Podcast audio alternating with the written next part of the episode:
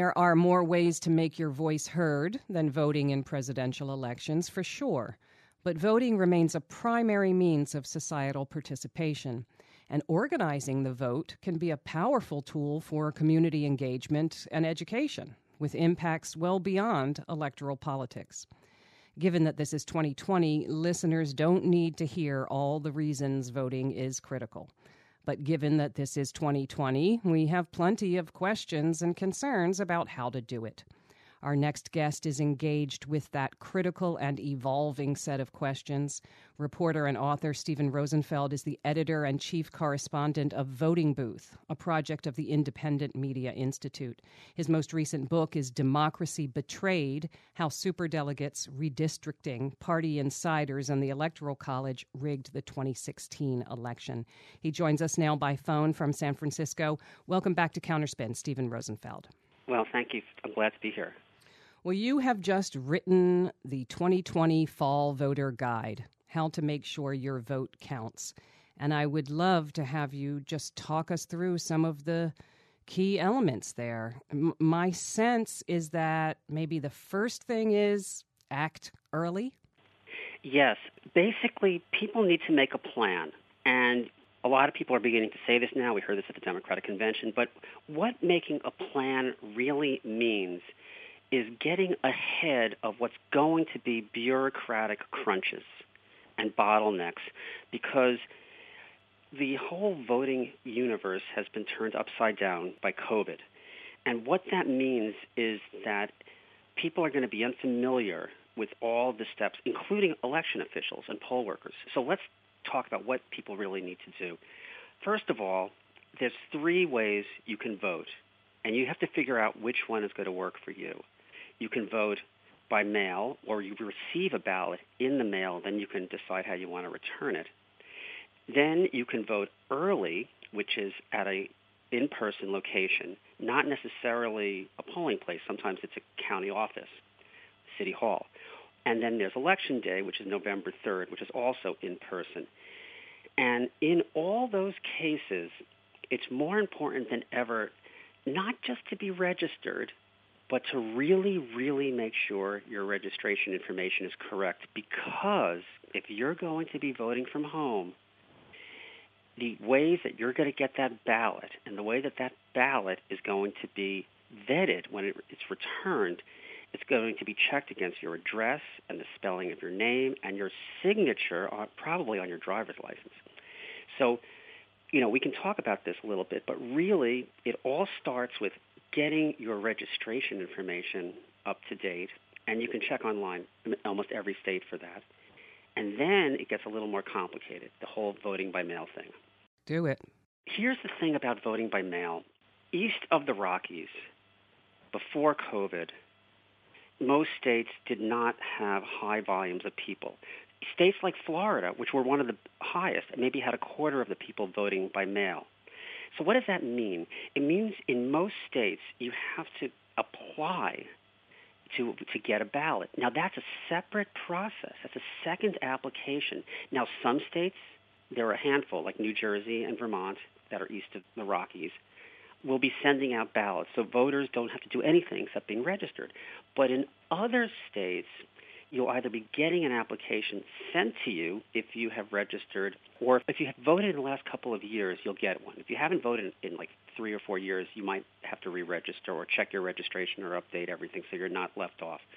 And then yet in other states like Ohio, you're totally on your own. You've got to figure out how to get an application, which usually means going online and downloading it and printing it. So it's really a range.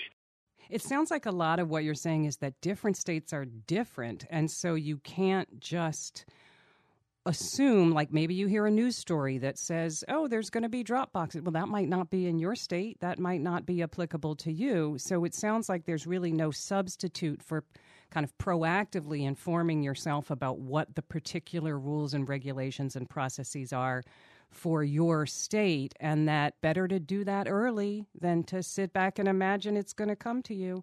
When I talk to people who actually are developing the apps that like the Democratic campaigns are going to be using and a lot of people are going to be using, They say that the best information is your local county election office. You really want to deal with them. Mm-hmm. They say there are time lags between updating statewide government records and rolls. You really don't want to deal with any middlemen. You don't want to deal with nonprofits, I have to say, and I work for one that do, do voter registration and other things because you have to make sure that the people who will be sending you a ballot or giving you one at a polling place have your information and it's correct and you you know can't not necessarily trust that somebody else is going to do it for you. Now you're right, it really varies state by state and within some states it even varies county to county. So let me tell you about one thing that I've been looking at this week. And I can't get clear answers on this and this is a perfect indication about why people have to be proactive and there's more work. In Michigan, Pennsylvania, and Wisconsin, the three final swing states of 2016, the application forms to request an absentee ballot in the primaries have multiple boxes to check on them. And some people just checked, I want it for the primary, and some people just checked, I want it for the rest of the year, and nobody can tell me how many people did either one. So that means that some people may have checked boxes thinking, oh, I got this in the primary, I'm all set or they did it in such a rush because the pandemic was breaking, they don't remember.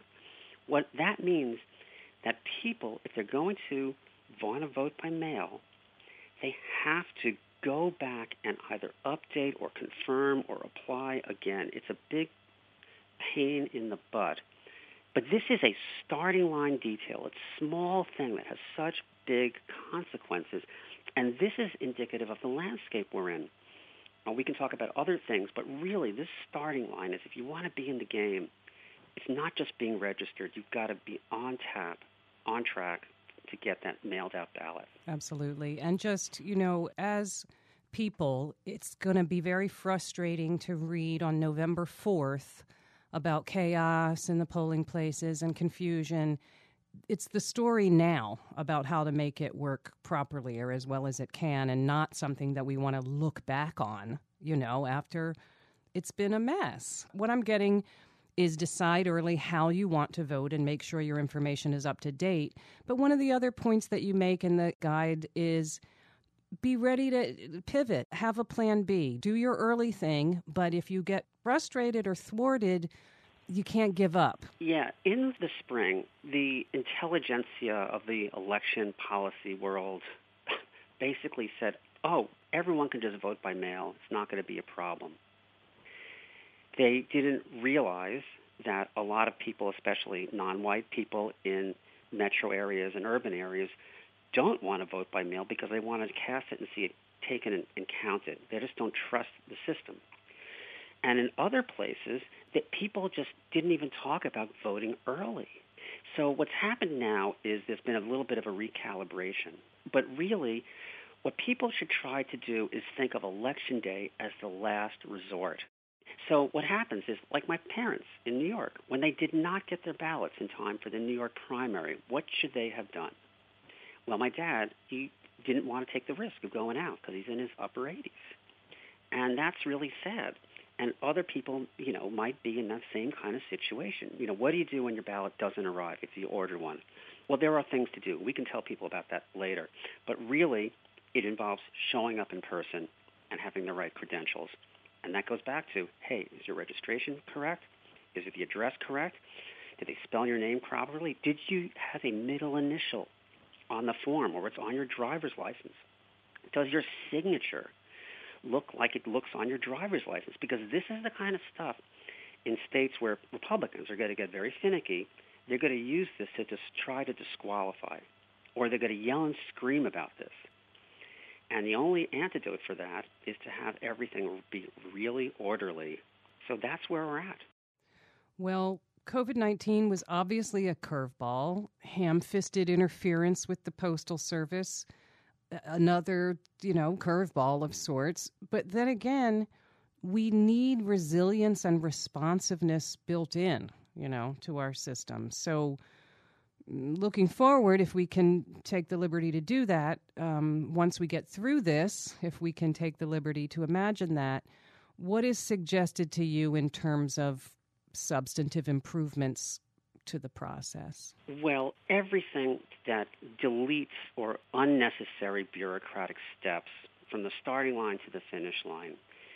And we could list a lot of those. I mean, come on, states like California, Nevada, Utah. Utah is not exactly a blue state are mailing everybody a ballot. They don't have this ridiculous application process, which creates a ton of costs for printing, postage, a ton of manpower hours. It's just unnecessary bureaucracy.